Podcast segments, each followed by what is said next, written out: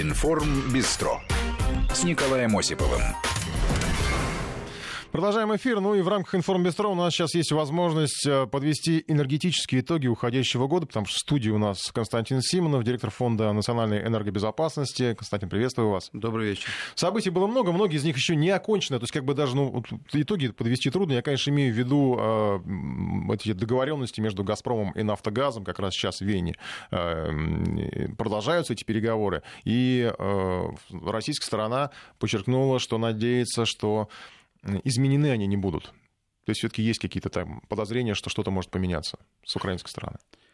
Ну, вы знаете, что эти переговоры шли до конца э, прошлого года, и, э, точнее, еще ушедшего года, я уже в будущее э, устремлен, mm-hmm. и шли они достаточно непросто.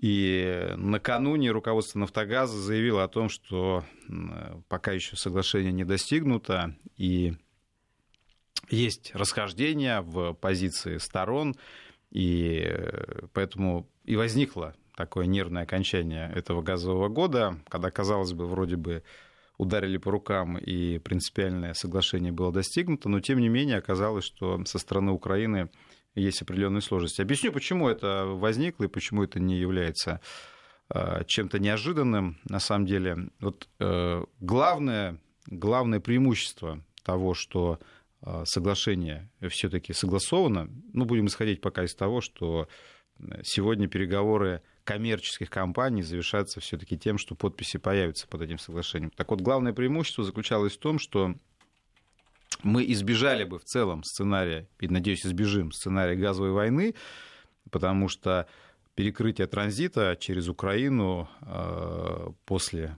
вот такого конфликта, который был бы неизбежен, э, означало бы серьезные репутационные потери для «Газпрома», потому что мы помним по 2009 году, как бы мы не были правы и какие бы аргументы э, не были у нас в запасе, тем не менее нас все равно обвинили бы там, в агрессивных, жестких, неправильных действиях, что мы вот такие нехорошие, наказали Украину, перекрыли транзит. А поскольку рынок конкурентный, конечно, репутация это тоже достаточно серьезный актив очень серьезный актив. И в этом плане то, что мы пытаемся избежать э, этого конфликта, это очень правильный подход. Нас вот в девятом году критиковали, что мы пошли на такие жесткие меры, хотя э, по большому счету у нас особых альтернатив э, не было. Но при этом, на самом деле, и Украина была очень заинтересована в том, чтобы соглашение было подписано, и особенно в этом был заинтересован президент Зеленский. Э, почему? Потому что мы это тоже и у вас на радиостанции разбирали подробно.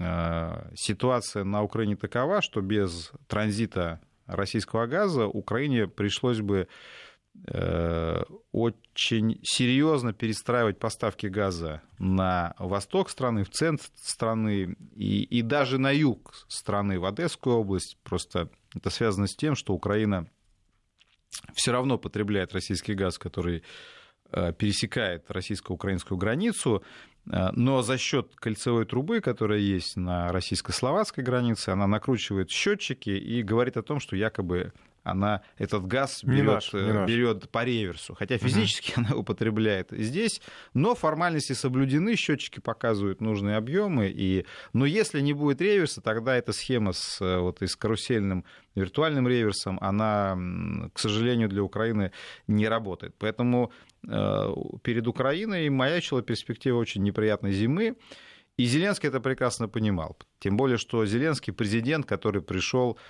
под прямо противоположными лозунгами, ну, я имею в виду по сравнению с предыдущим президентом Украины, Порошенко ведь делал акцент не на экономику, а на политические ценности, там, на, э, на веру. То есть он говорил о том, что надо бороться с Россией и за это заплатить любую, в том числе экономическую цену. Но народ устал от этого, народ хочет нормальной жизни, и Зеленский на этом и сыграл. Он обещал вернуть экономику, он обещал э, опять же, нормально жить, а не затягивать пояса ради каких-то мифических вещей. И вот, конечно, если бы произошел этот коллапс в зимний период, естественно бы избиратель Зеленского, который, кстати, в основном-то живет именно на востоке и в центре Украины, не на западе. Запад в этом плане оказался бы в более комфортной ситуации, хотя бы потому, что подземные хранилища все находятся на западной границе. Ну и, собственно, действительно, Треверс, он тоже находится ближе к западу, и чем там до Харькова тянуть, конечно, ближе там во Львов это сделать.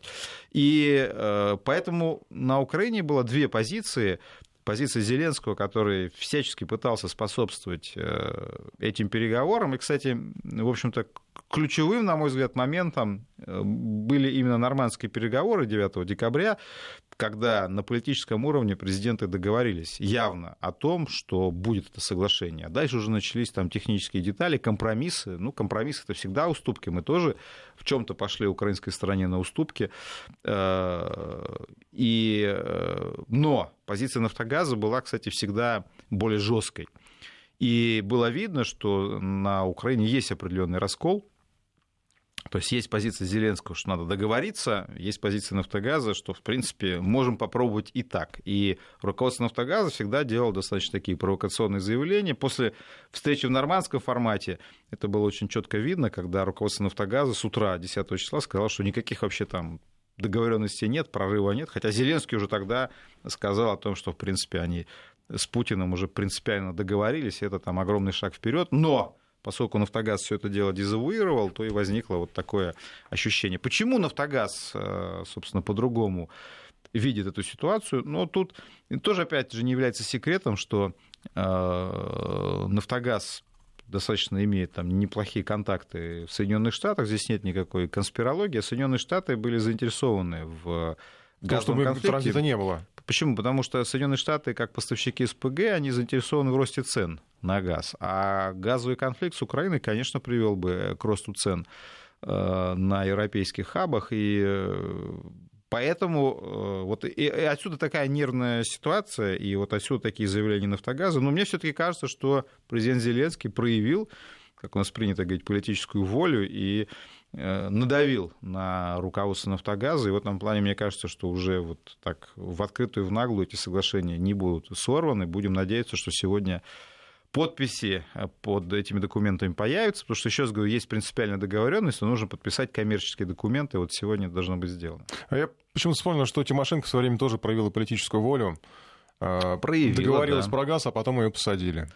Да, тогда, вы помните, обвинили э, Порошенко, ой, прошу прощения, Тимошенко в том, что она совершила акт национального предательства. Э, договор действительно был подписан на достаточно выгодных прямо скажем, э, для нас условиях. Уже сразу там пришлось... Ну, просто там, собственно, была привязка к нефти и нефтепродуктам в Европейском Союзе, и цена пошла вверх, вот это автоматически привело к резкому росту стоимости газа для Украины. Ну и вы помните, сразу там пришлось нам э, давать скидку, так называемую Харьковскую, mm-hmm. когда это э, привязали к размещению флота, 100 долларовую скидку мы дали. То есть в этом плане, да, тогда, собственно, действительно, чуть позже Тимошенко была объявлена преступницей, и, как вы справедливо заметили, даже сидела в тюрьме за эти газовые соглашения, которые на Украине сочли Э, зрадой. Э, вот. Э, но теперь, собственно, Зеленский уже будет объяснять,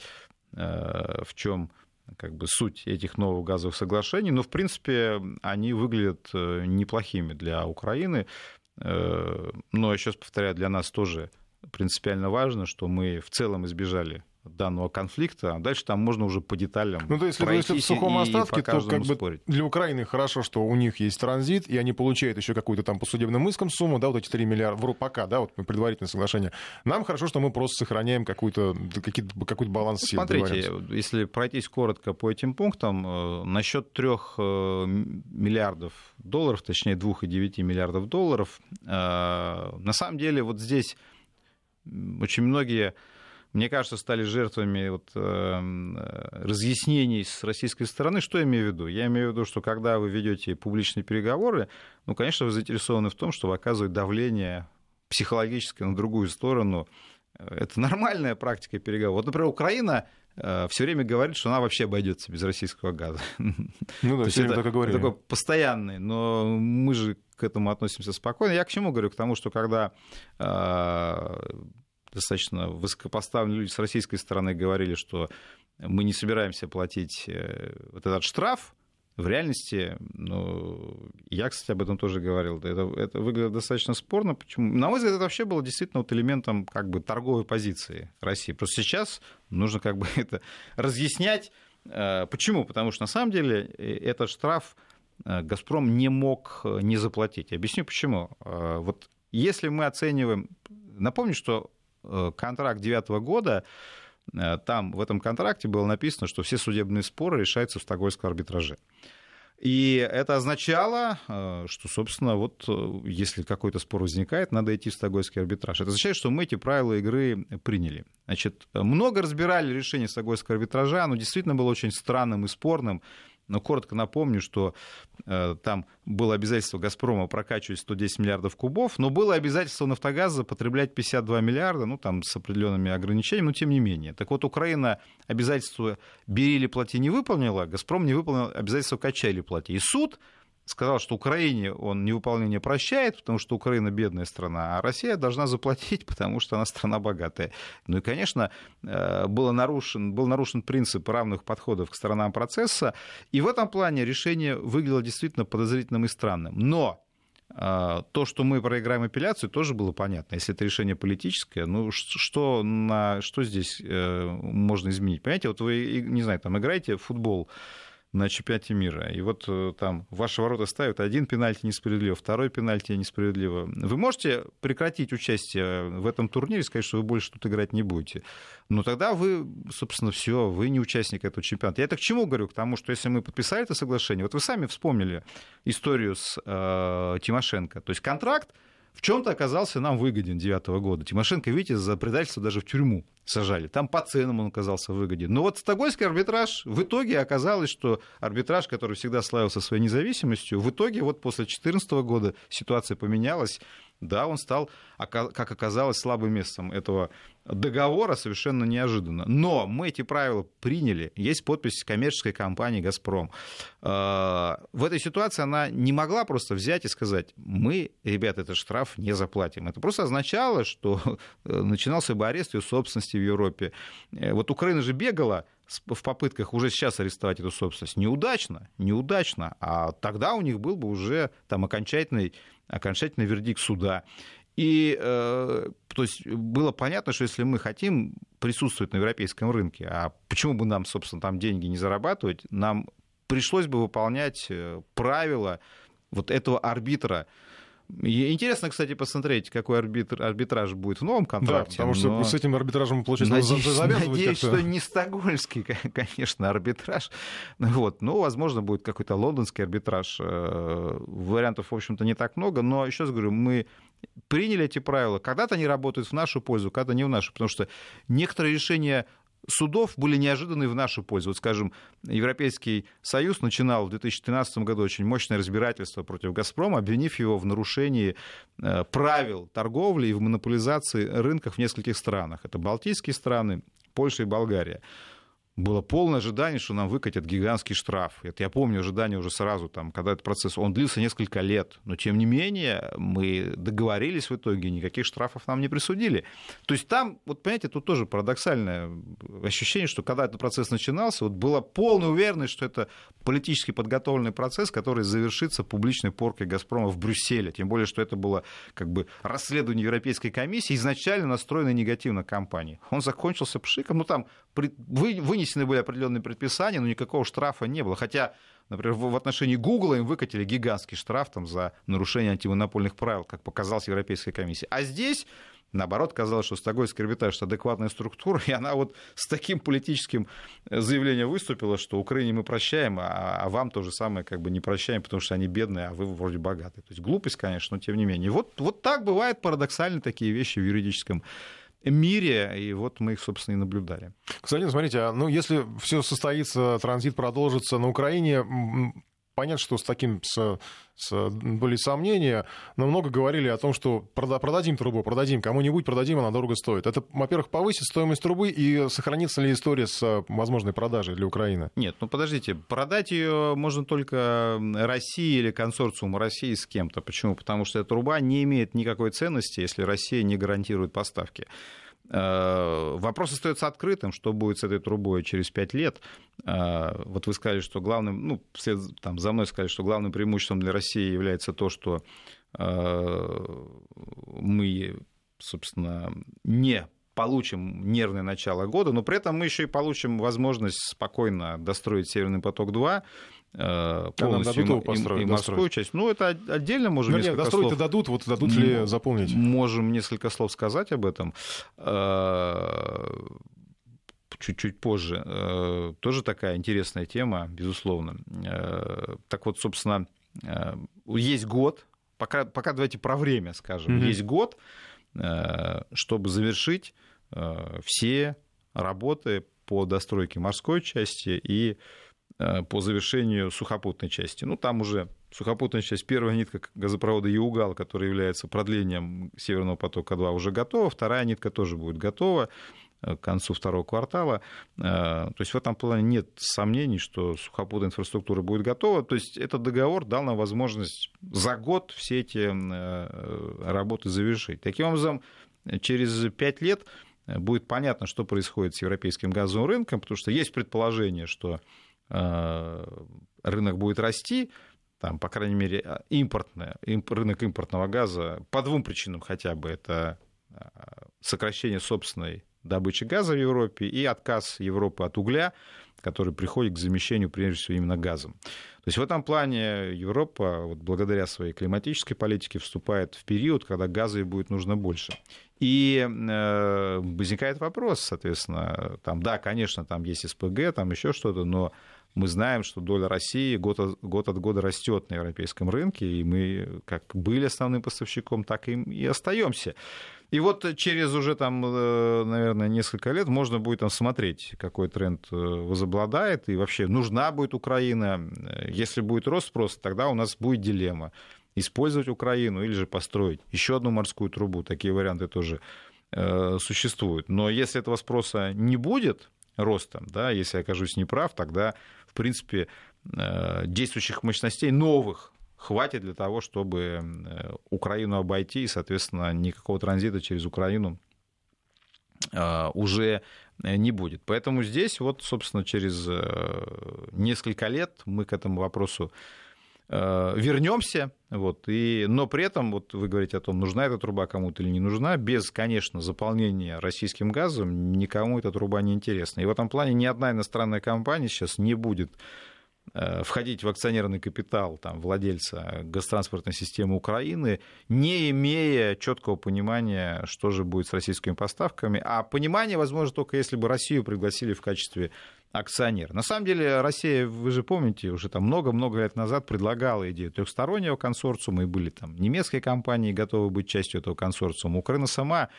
эту идею развалила, что стало началом вот этой долгой саги э, которая вместила в себя несколько газовых войн, наиболее известной из которых являлась война, так называемая война э, января 9 года, о чем мы уже вспоминали э, сегодня. Если бы Украина сознательно подошла к трубе как к коммерческому активу, который должен приносить прибыль. Вообще, наверное, газовая история Европы сложилась бы по-другому. Может быть, мы и не строили бы столько морских газопроводов, но, но к сожалению, Украина подошла к трубе как, во-первых, символу своей национальной независимости, а во-вторых, вот придумала эту историю, что если мы отдадим трубу, то Украина закончится как э, независимое государство.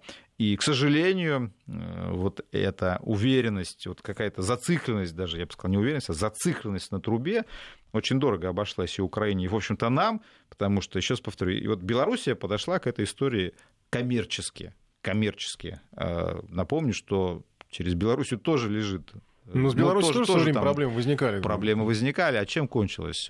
Белоруссия продала «Газпрому» Э, ГТС. Сегодня э, белорусские трубы, которые магистрально идут через Беларусь, это собственность «Газпрома». Есть компания э, «Газпром Трансгаз Белоруссия», и он владеет как раз всей инфраструктурой. И у нас с Ну, Беларусью, Никто вы знаете, не обвиняет. очень непростые отношения, да, сейчас там. Мгм. Вот, ну, возьмите там тоже последнее интервью Лукашенко, который чуть ли нам там не обещает войска НАТО вводить для обороны территории, ну, достаточно такое жесткое заявление, пугающее, ну, или попытка напугать. Тоже повышающие ставки, понятно, но, э, тем не менее, вы видите, что Лукашенко не, не говорит, типа, ой, а вот, кстати, там, давайте вернемся к, к вопросу о трубе, да, то есть э, труба работает, и это... Почему? Потому что здесь, отдадим должное Лукашенко, он отнес к этому вопросу как к коммерческой истории. Он продал этот актив, вот, да, за него заплатили неплохие деньги.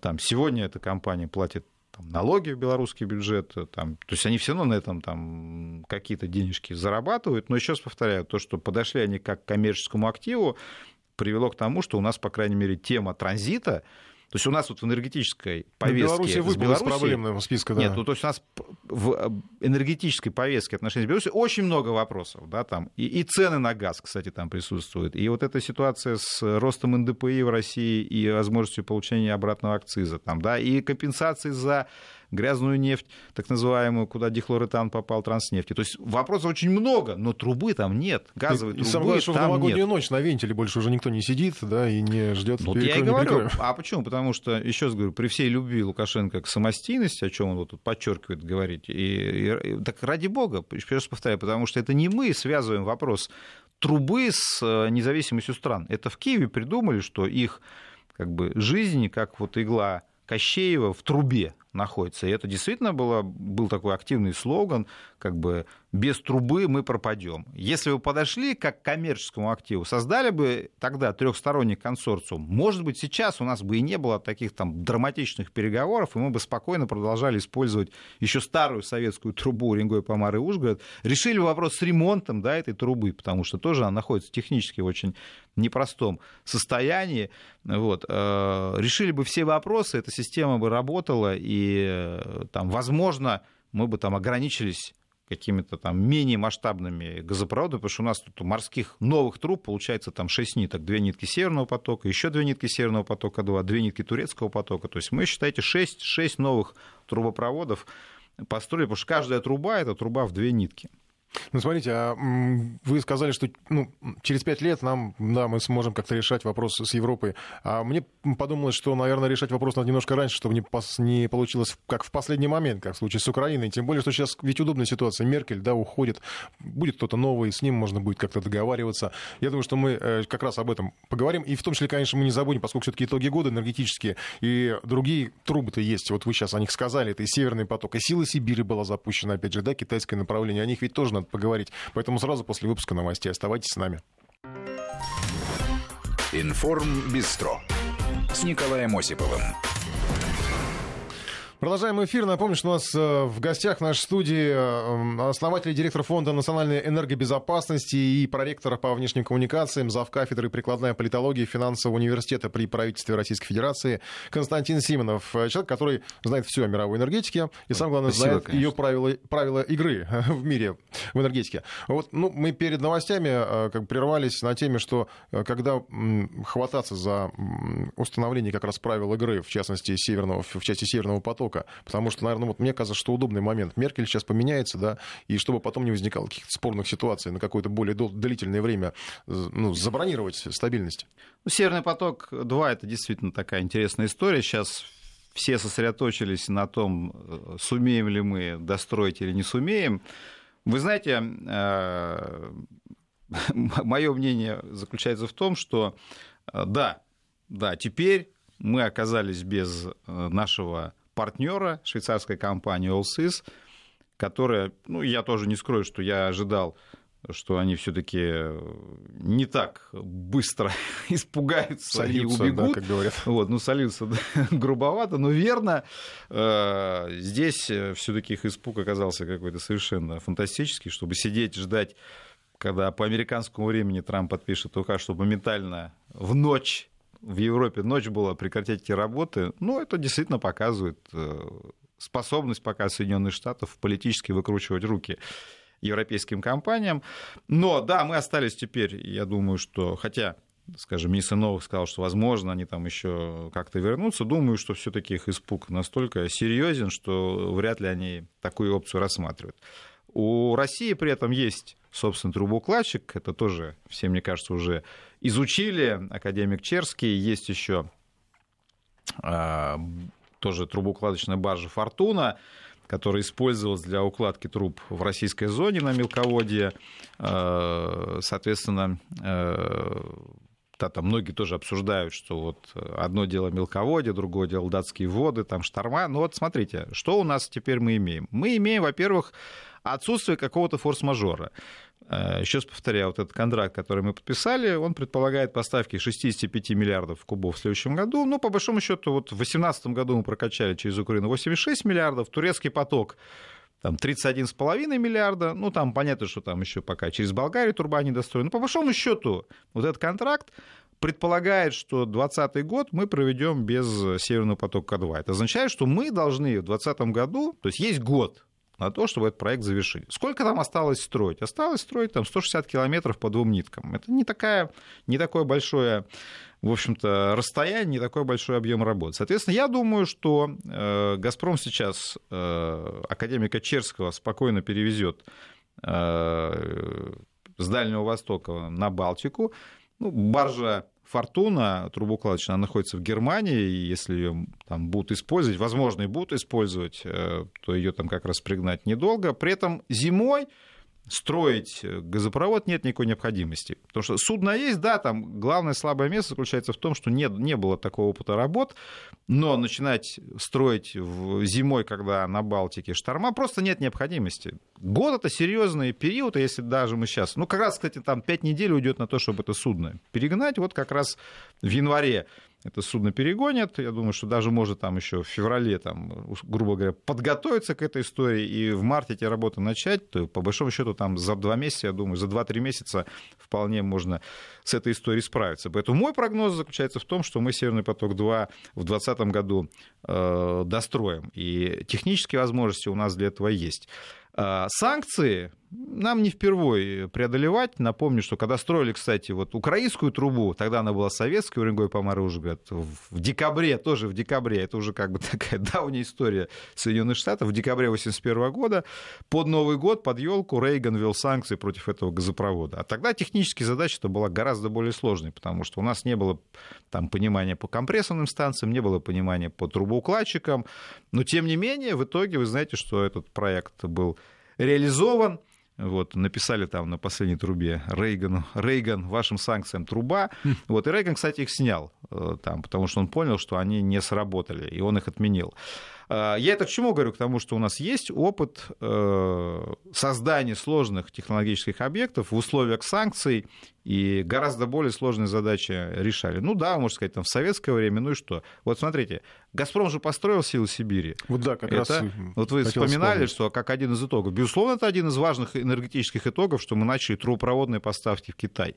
Это, между прочим, тоже не самая простая труба, а ведь это не только труба, это же комплексная история. Нужно было запустить новый, новую ресурсную базу, да, Чиндинское месторождение в Якутии, построить саму трубу, там технически тоже непростые были моменты. Да, э, трубы по суше нам строить привычно, мы этим занимаемся там уже десятилетиями, это правда, но э, все равно это тоже не самый простой объект, и длина трубы достаточно серьезная, и там и географические определенные были сложности, там и реки преодолевались, ну и так далее. Значит, э, сделали, и в срок сделали, потому что тоже же проект был пятилетний, контракт был подписан в мае 2014 года, в срок мы начали поставки, должны были начинать как раз в январе 2020 года, там даже месяц на месяц раньше все это произошло.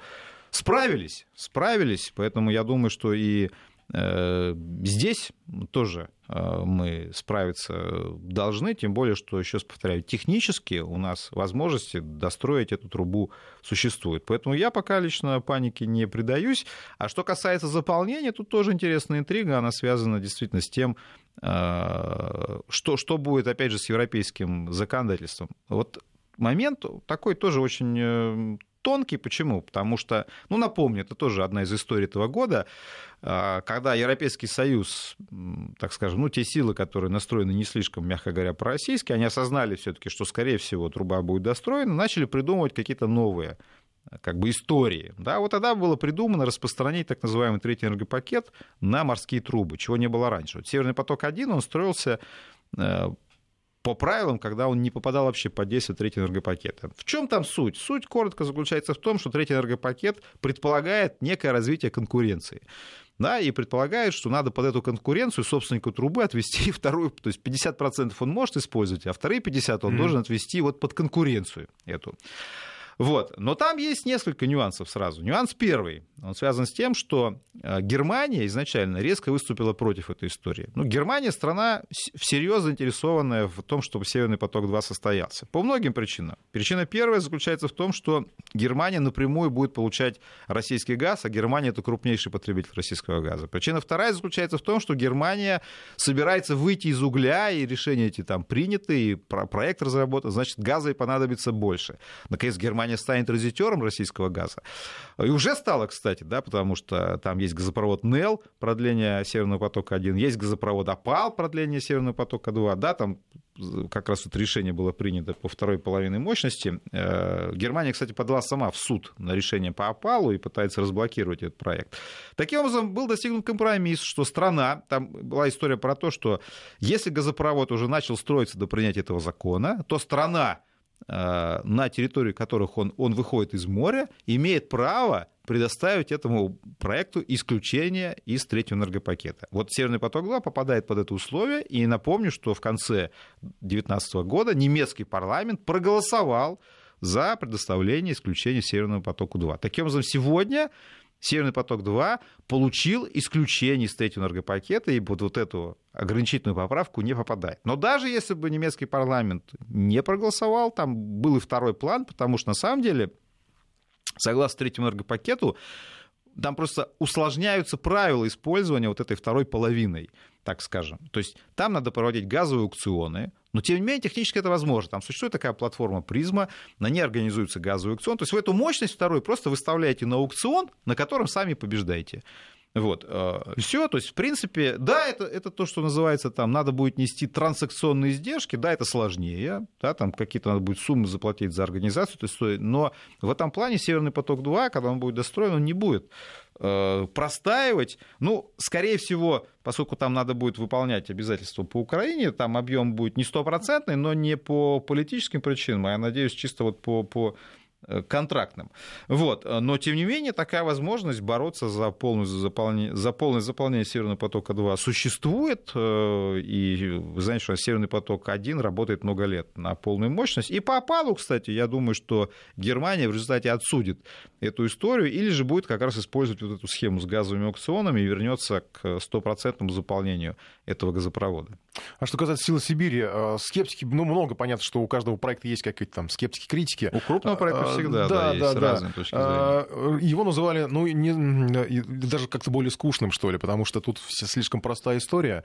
А, всего есть один поставщик, один потребитель. В том смысле, что если там транзит Украины или Северный поток, есть куда дальше тащить. А тут, допустим, либо мы не, ну, ну, не знаю, вдруг случится, не захотим продавать, либо Китай не захочет покупать. И тогда все, кому нужна эта труба. Вот в этом смысле критиковали этот проект. Ну, смотрите, насчет того, будет ли там спрос на этот газ, никаких сомнений нет, что там спрос будет. Объясню почему. А, на самом деле Китай это страна, где потребление газа растет самыми высокими темпами в мире. Причин много.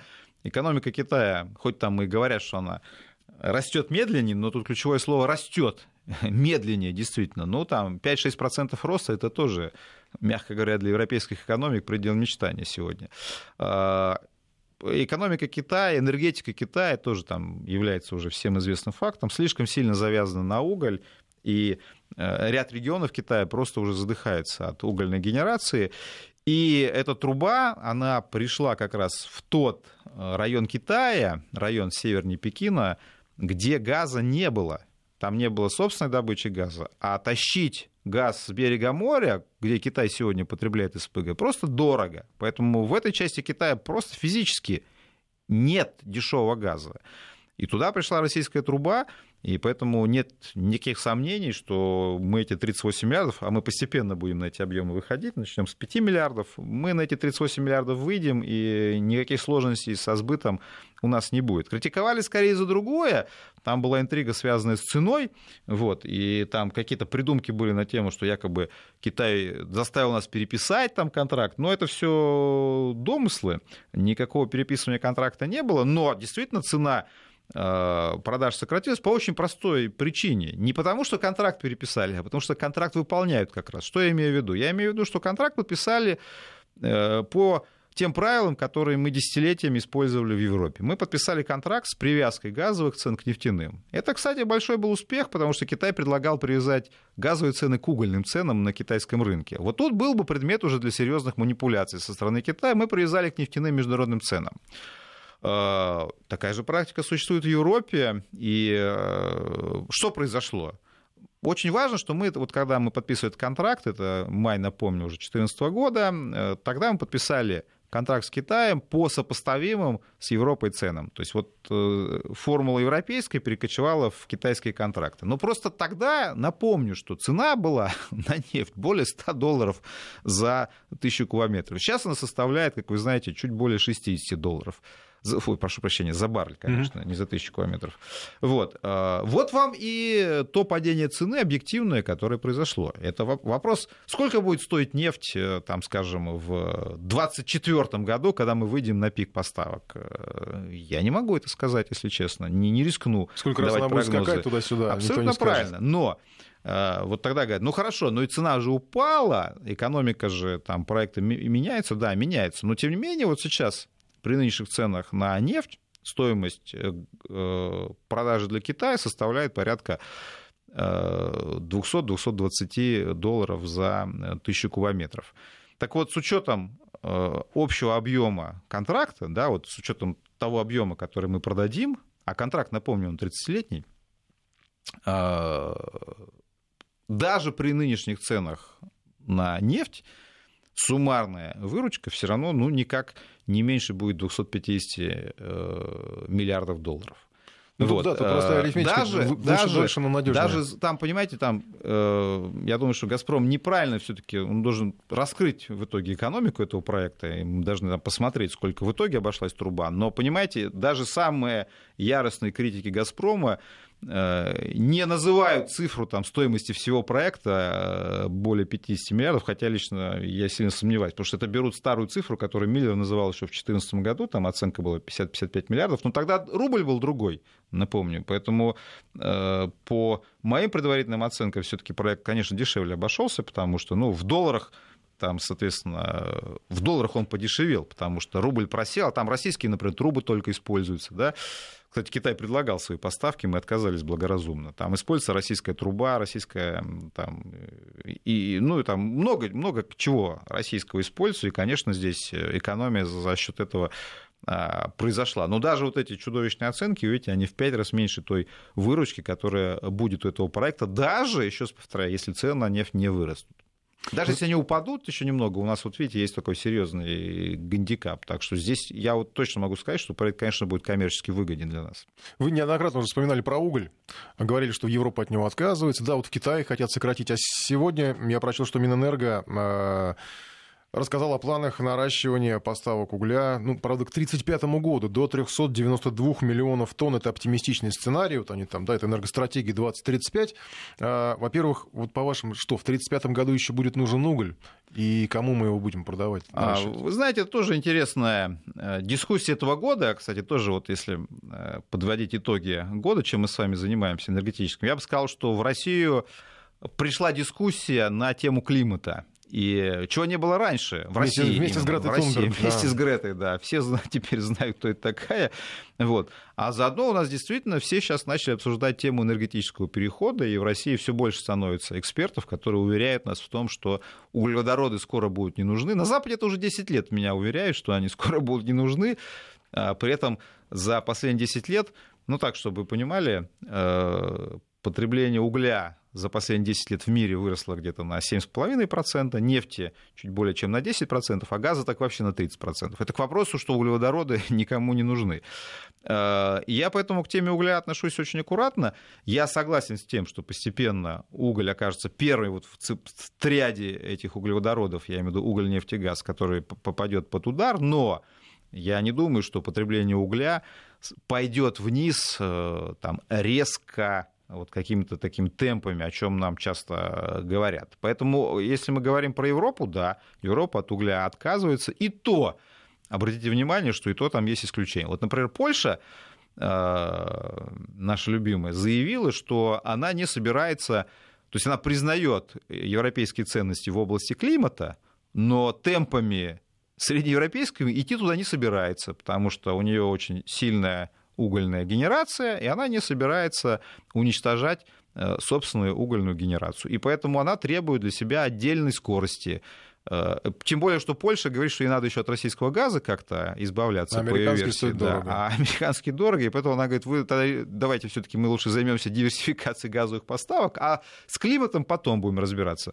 Ну, у нас э, это как-то не особо там интересует, я думаю, там энергетика э, именно внутренней Европы, но могу сказать, что абсолютно такая же ситуация в, в Словакии, в Чехии, там тоже сильная угольная есть лобби, и что делать? Это же не просто там, да, вопрос того, что они добывают сами. Это вопрос занятости. Что делать с людьми-то, как бы там, как в свое время при Тэтчер просто закрывать и разгонять их дубинками или что?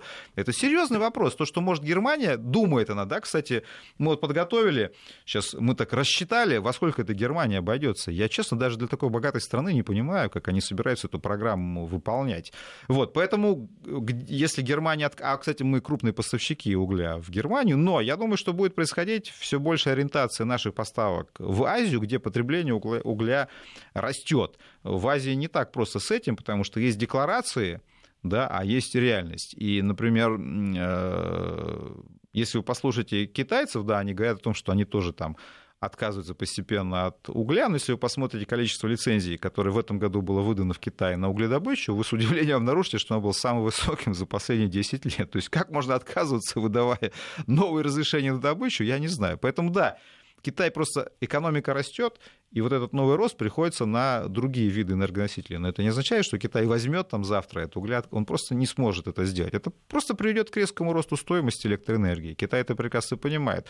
Премьер э, Индии э, Модри, который все время тоже говорит про э, зеленую энергетику, но он просто понимает, что это модная штука, там на Западе его там ругают за авторитарные замашки, вот он говорит, а я зато зеленый и, и правильный, я буду от угля отказываться. Но и опять же, э, я сильно сомневаюсь в том, что это э, реальный э, сценарий, исходя опять же из того, что если вы переходите на зеленую энергетику в Индии, это просто означает, что у вас электричество будет дорожать. Ну, ну как там ни крути, там, какие истории, сказки там не рассказывай, это правда. Я был, кстати, на угольных карьерах в Индии.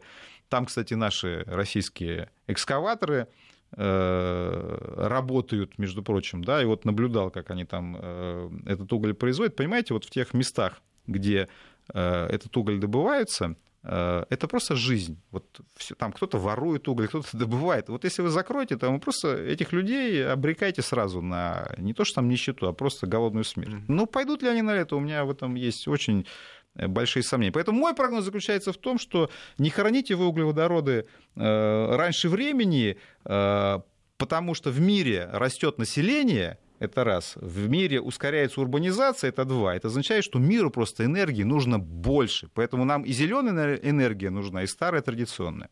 Ну, э, вот в продолжении ваших слов, сообщений по информагентствам, трубоукладчик «Газпрома» Академик Черский является одним из вариантов достройки «Северного потока-2», но потребуется подготовка судна. Это Новок заявил, сейчас по агентствам пришло. Э, спасибо вам большое. Я напомню, что у нас в гостях программы «Информбестро» был основатель, директор Фонда национальной энергобезопасности, проректор э, из кафедры прикладная политология финансового университета при правительстве Российской Федерации Константин Симонов. Константин Васильевич, спасибо большое. С Новым годом. С наступающим. Информ Бистро с Николаем Осиповым.